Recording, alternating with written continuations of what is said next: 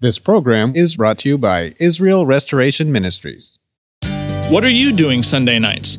Come join Friendship with God radio Bible teacher Tom Cantor of the Friendship with God Fellowship Church every Sunday night at 5:30 p.m. at The Vine at 9336 Abraham Way, Santee, California.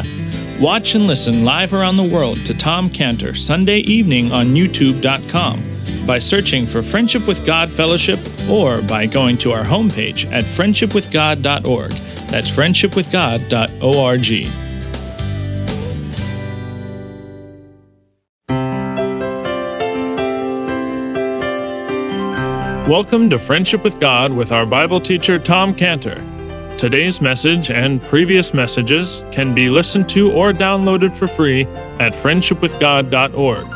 That's friendshipwithgod.org. You can also obtain free resources from Tom Cantor and view our online bookstore at friendshipwithgod.org or call us at 800 247 3051. That's 800 247 3051. Tom Cantor also has a daily devotional verse that comes out each day by email and on Facebook. To receive this small daily devotional verse that Tom Cantor puts out, you can sign up at friendshipwithgod.org. That's friendshipwithgod.org. Or find Tom Cantor on Facebook by searching for Tom Cantor and Friendship with God. Now, here's our Bible teacher, Tom Cantor. So, when you're involved in a world of tradition, you don't ask why. You just do it. That's tradition. But God says if you want to know the scripture, you ask why. You ask why, because only by asking why will you be able to know the scripture to a point where you can draw conclusions out, as Paul did with his muzzling of the ox. Uh, and so forth. So that's what it means to know the scripture. So when he says, when the Lord Jesus says in verse 3, have ye not read, he is really meaning, have you not thought about? Have you not asked questions about? Have you not drawn conclusions from? That's what he means. And he gives these, and now he goes on, as we said, and he gives these two examples of how the law was broken, quote unquote, by people who were not blame, not guilty. They were blameless. David, in the passages met in 1 Samuel 21, 1 through 6, he broke the law, as we mentioned. And, uh, and by the way, the decision to get the bread was not David's, it was the priest that gave it to him after he made that criteria. And then the second example the Lord gives of breaking the law, or a person is blameless, is in verse 5. Verse 5 Have ye not read in the law? Again, when he asks that question, have you not read? Think, have you not thought through? Have you not probed? Have you not asked questions about? When it says, have you not read? So, or have you not read in the law, verse 5, how that on the Sabbath day the priests in the temple profane the Sabbath and are blameless? Now, what is that about? That goes back to Exodus 35 3, which says, Ye shall kindle no fire throughout your habitations upon the Sabbath days. That's a no fire law on the Sabbath day.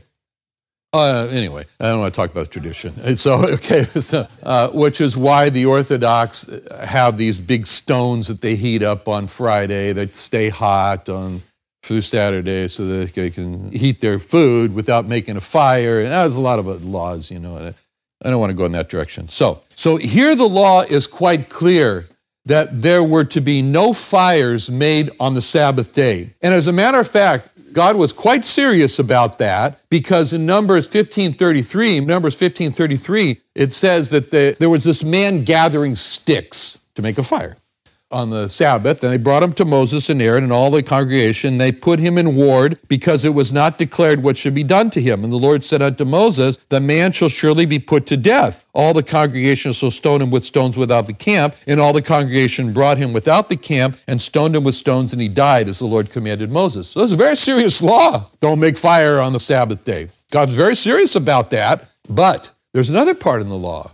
In Numbers uh, 28 9, Numbers 28 9 says, and on the Sabbath day, two lambs of the first year without spot, and two tenths deal of flour for a meat offering mingled with oil and drink offering thereof. This is the burnt offering of every Sabbath. beside the continual burnt offering and drink offering. So the priests were to make a burnt offering of the Sabbath. They were to make a burnt offering of Sabbath. Well, you can't have a burnt offering unless you have fire. It's pretty hard to do. So technically, and there was nothing in the law that said you make no fire, no kindle, no fire on the Sabbath day except for the burnt offering. It doesn't say that. There's nothing written like that. So you have to think it through and you have to realize, well, obviously, this is an allowable exception, even though it's not written. It's an allowable exception because you can't have a burnt offering without there being fire. So the principle about exceptions is to think through and make decisions based on logical conclusions, on necessity. Think of how it was necessary for David to eat and there was no other food available. Think and don't act blindly regarding the law. Think of how it was necessary for the priests to make the burnt offering and they needed fire. Think and don't act blindly regarding the law. Now, the Lord, there's the same principle of think. Think is what the Lord meant when he said in verse 6 But I say unto you that in this place is one greater than the temple. See, the Lord was calling on the Pharisees to think and realize that standing in front of them was, from verse 8, the Lord of the Sabbath, he, as he called himself, the Lord of the Sabbath, as he says in verse 6, one greater than the temple. And, and he says, he really emphasizes that to them in verse 6 when he said, in this place. Very important three words. In this place. He's emphasizing to them the tragedy in this place at this time. The tragedy that they didn't realize that God was speaking to them and that's the emphasis of those three words. God is speaking to you right here, right now, in this place, at this time. See, these three words that the Lord is telling them in this place shows how tragic it was that they didn't see that right before them was God. In this place is one greater than the temple who is speaking to them. It's God speaking to them. See, those three words, in this place, have an application today to show the same tragedy of not realizing, not being aware of God speaking. A person receives a gospel book in the mail. The person looks at it, like I've seen so many emails come back to me. A person looks at it and says, Oh, I thought it was just another piece of junk mail. He doesn't realize in this mail, God is calling out to him. A person listens to a radio a Bible radio program and thinks, well, that's entertaining to hear all those stories. And I, you know, I didn't realize that was in the Bible. And he doesn't realize that in this radio program, God is calling out to them. A person is at work or a friend or a family member or whatever, and he tells them, tells him how he came to the Lord Jesus Christ. And the person thinks, ah, it's just another religious experience story. And he doesn't realize in this person witnessing, God is calling out to him. Or a person reads a Bible portion and thinks, oh, that's an interesting history. That's interesting. I didn't know that before. But he doesn't realize in this Bible portion, God is calling out to him. And that should be our conviction every time we pick up the book and we read it. We should see the Bible not just as some passive book that we reach into, but we should see the Bible as the active voice of God that is reaching out to us, reaching out to us, because the Bible reaches out to us. The Bible calls out to us. The Bible cries out to us, just like wisdom does. Wisdom is not a block of knowledge that we reach out to to get wisdom. Wisdom reaches out to us.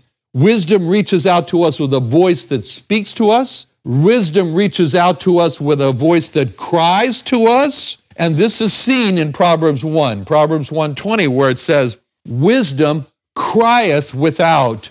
She uttereth her voice in the streets. She crieth in the chief place of the concourse, in the openings of the gates. In the city, she uttereth her words. Now, in Proverbs 8 1, Proverbs 8 1 says the same thing.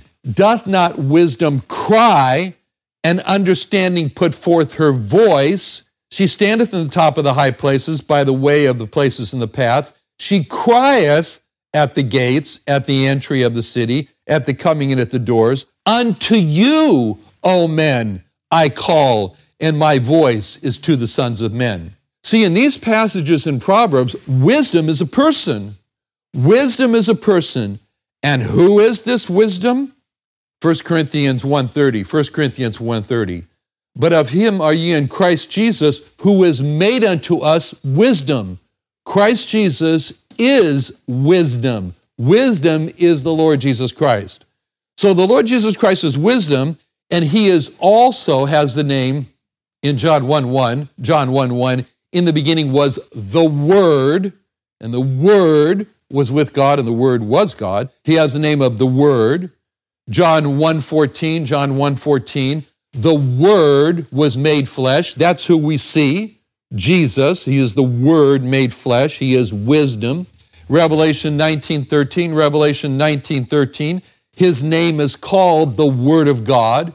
His name is called the Word of God. So it's the Lord Jesus who is wisdom in the Word of God. It's the Lord Jesus who is calling out to us from the Bible, just as he did in the temple in John 7:37, John 7:37, where it says, In the last day, that great day of the feast, Jesus stood and cried, saying, If any man thirst, let him come unto me and drink. And the tragedy with the Bible is when a person just reads the Bible and doesn't realize in this Bible portion, God is calling out to me. That's the power behind the verse 6. I, but I say unto you that in this place is one greater than the temple. So, verse 6, we see the Lord Jesus is greater than the temple, just as the priest gave the authority to David to eat the showbread, so the Lord can give the authority to his disciples to grab the stalks and rub their hands, eat them. Why? Because verse 8 the Son of Man is Lord even of the Sabbath day, which means the Lord Jesus can change the law of the Sabbath. He can do it. He's the Lord of the Sabbath. He changed the law about eating the unclean animals like pork. I'm glad he did that, by the way. I'm glad he allowed it out of the it's, it's a good thing. Peter said, he said in Acts 10, Acts 10, 12, we're, in, we're all manner of four-footed beasts on this sheet, wild beasts, creeping things like lobsters, and fowls of the air. And there came a voice saying to him, Rise, Peter, kill and eat. But Peter said, Not so, Lord, for I have never eaten anything that is common or unclean. The voice spake unto him again the second time, What God hath cleansed, that call not thou common. This was done thrice. The vessel was received up again to heaven. I mean, I feel like saying, Peter, go for the bacon. it's fantastic. And that lobster is good too, by the way, on that sheet. But the Lord is great in the temple, the Lord is greater in the church the Lord is greater than the church, which means the temple and the church are nothing without Jehovah Jesus. That's what it means. Now, the Lord finally arrives in their synagogue and he sees a man there with a withered hand. And right away, the Pharisees have baited him. He's, they see him looking at the man with the withered hand. And they say, You going to heal him? Is it okay? Heal on the Sabbath day? Go for it, go for it. That's what's behind verses 9, verse 9. When he was departed thence, he went into their synagogue and behold, there was a man which had his hand withered, and they asked him, saying, Is it lawful to heal on the Sabbath days? That they might accuse him. And he said unto them, What man shall there be among you that shall have one sheep that fall into a pit on the Sabbath day? He'll lay hold on it and lift it out. How much then is a man better than a sheep? Wherefore it's lawful to do well on the Sabbath days. Then saith he to the man, Stretch forth thine hand. He stretched it forth, it was restored whole like the other. Now, here was this man that had a hand that was not just paralyzed, it was completely dried up. I mean, the, there was no circulation in it. There was just no moisture in it. It was just dried up, useless flesh for a hand. It was shriveled up to nothing. So, what he had. And the Lord looks at this man's hand, and he saw in that hand, he saw the picture of you and I and every lost sinner. The form of a hand is there, made in the image of God we are, but it's become useless. It's a life that's wrecked by sin. And the man has a desire. He wants to use his hand. I mean, tradition says he was a bricklayer and he got damaged in brick. I don't know. But anyway, doesn't matter. He's sitting there. He wants to use his hand, but he's not able to. Like a person who wants to stop sinning, he wants to live right, but he can't. And the Lord uses this analogy of a sheep, and he says, The sheep fell into a pit, like a person who has fallen into a life of sin. And the Lord says that the only way the sheep can be helped is if you go and you grab the sheep first and lift them out. And that's like God saves a person from sin. He grabs a hold of that person, person's life, maybe uh, hard for him to kick against the pricks, whatever it is, and he brings him to the cross where God lifts him out of his sin. And then the Lord explains that a man is so much better than a sheep. He's, he's saying to them, Don't you understand that? A man is so much better than a sheep. And with that word, the Lord is telling them the, this is the value of man. Man is valuable. Man is so valuable that God gave his son to save him. He never did that for a sheep. And the Lord said that. You can see the Lord never, ever cheapening the value of man. He's selling the great worth of man. The Lord says, I want you to feel worthy. But the Lord was not saying, I want you to be conceited. And there's a difference between feeling worthy and feeling conceited because conceit is to see how I am different from other people, like the Pharisee in prayer. He was very conceited in Luke 18 11. Luke 18 11, where it says, The Pharisee stood and prayed thus with himself, saying, God, I thank thee that I am not as others are, as extortioners, unjust, adulterers, like this publican. He was comparing himself with other people. That's conceit. Worth is not to see how different I am from other people. Worth is to see how I am the same as all men. God so loved the world that not just one person, not just a group more than others. On the cross, Christ died for all men because all men are worthy and valuable. On the cross, the Lord died for all men, not just the elect, not the L in the tulip. The L in the tulip is not limited atonement, it's limited understanding. Forget it. All right. Then the Lord commanded the man to stretch out forth his hand, and the man obeyed. So the man, the command for the man to stretch forth his hand, it set a tremendous crossroads for this man, a crossroads of a choice. The man had a choice. He could stretch forth his hand and he could have it restored, or he could not stretch forth his hand and go away the way he came, not restored. And also, if that man hesitated to stretch forth his hand, then that was the same as not stretching forth his hand he had to immediately stretch forth his hand. The choice was his. Either it was going to be an immediate obedience, which brought about a restoration, or a disobedience or delayed obedience, which is the same as a disobedience, and it did not bring about the restoration. That's the way it is with the gospel. It's with responding to whatever call the Lord has made on our lives, obedience, is an immediate. Obedience is the very best way to show that you believe. The man was commanded to defy the Pharisees. That's what was going on here.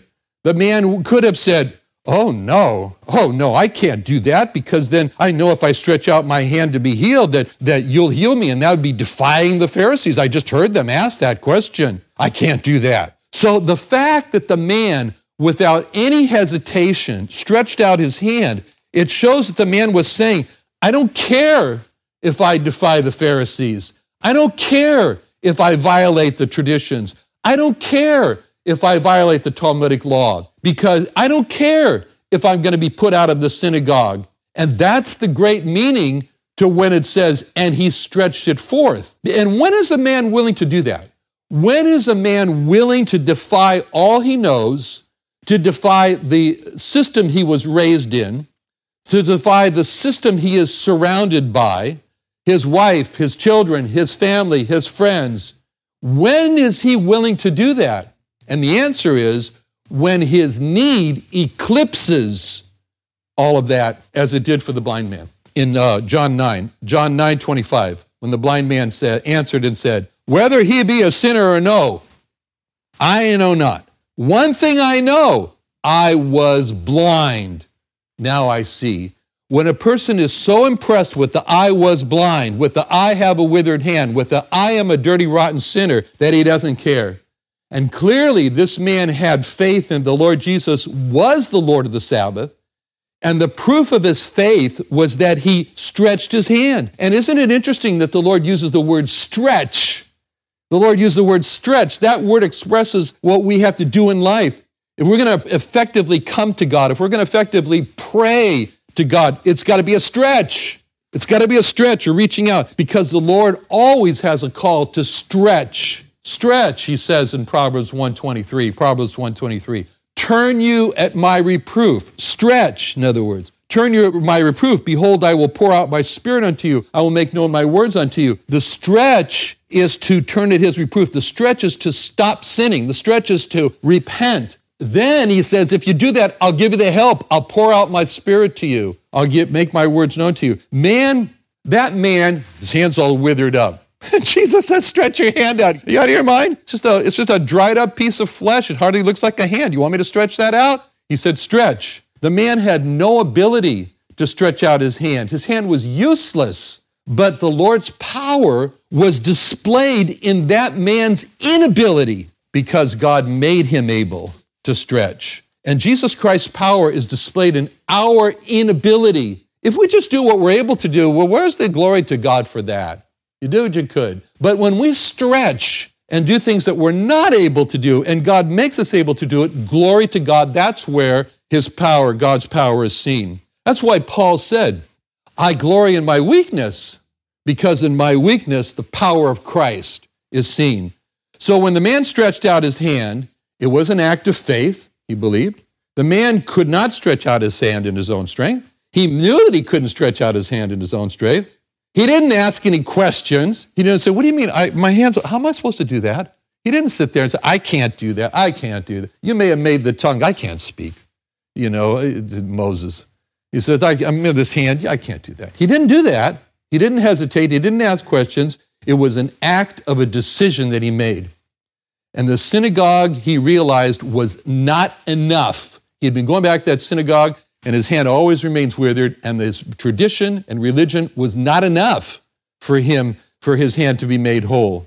And so this is a pattern that we see in this man's healing. First, it had to be the living presence of Christ, which was there. And if anybody is going to be receive the restoration of life, like the man got the restored hand, he's got to seek the presence of Christ. Second, he relied on the love of the Lord. He relied on it. He said, I know this man loves me. I know he wants my hand to be back. I'm relying on that. And if anyone's going to have their life restored, he has to rely on the love of Christ. Second, he trusted the power, the mighty power of Christ, the mighty power of the Lord. He trusted that. He says, I don't know. He says, I can't do it. I don't have the power, but he has the power. He says, I'm relying, I'm trusting on that mighty power of him. And that's a, and anybody who's going to have their life restored from sin or whatever has to trust the power of Christ. And then the man had to patiently wait. He had to patiently wait for the Lord to say, It's time now, stretch your hand out. He didn't go before, he had to wait for it. And the word of Christ has to be waited for. It has to be waited for. And obviously, there was a, an inherent promise when the Lord said, Stretch forth your hand. He said, If I can stretch forth my hand, it's going to be restored. So a promise was believed by this man. He believed the promise. And finally, when the man got the command, it was a command, it wasn't an automatic thing. The man had a role in this. He had to, he did stretch forth his hand, his hand wouldn't be restored. So the man had to obey the command, and that has to be the case. And that's the way that every life that's like a withered hand can be perfectly restored. Let's pray. Father, thank you so much for this man and his hand, and the Lord and his command, and the great restoration. We thank you, Lord uh, the Lord, our Lord Jesus, and all that He did in this passage. In Jesus' name, Amen. Another wonderful day studying the Bible with our Bible teacher Tom Cantor here on Friendship with God. Don't forget that today's message and previous messages can be listened to and downloaded for free at friendshipwithgod.org. That's friendshipwithgod.org. You can also go online to find free resources from Tom Cantor and our online bookstore at friendshipwithgod.org. You can also find Tom Cantor on Facebook, and you can also go to friendshipwithgod.org to sign up for his daily devotional. Tom Cantor is also the founder of Israel Restoration Ministries. You can visit that website at israelrestoration.org. You can write to Tom Cantor at P.O. Box 711330, Santee, California 92071. That's P.O. Box 711330, Santee, California 92071 or email Tom Cantor at tomcantor at friendshipwithgod.org. That's Tom Cantor at friendshipwithgod.org. For more information about Tom Cantor and Friendship with God and Israel Restoration Ministries, call us at 800 247 3051. That's 800 247 3051. What are you doing Sunday nights? Come join Friendship with God radio Bible teacher Tom Cantor of the Friendship with God Fellowship Church every Sunday night at 5:30 p.m. at The Vine at 9336 Abraham Way, Santee, California. Watch and listen live around the world to Tom Cantor Sunday evening on youtube.com by searching for Friendship with God Fellowship or by going to our homepage at friendshipwithgod.org. That's friendshipwithgod.org. This program is brought to you by Israel Restoration Ministries.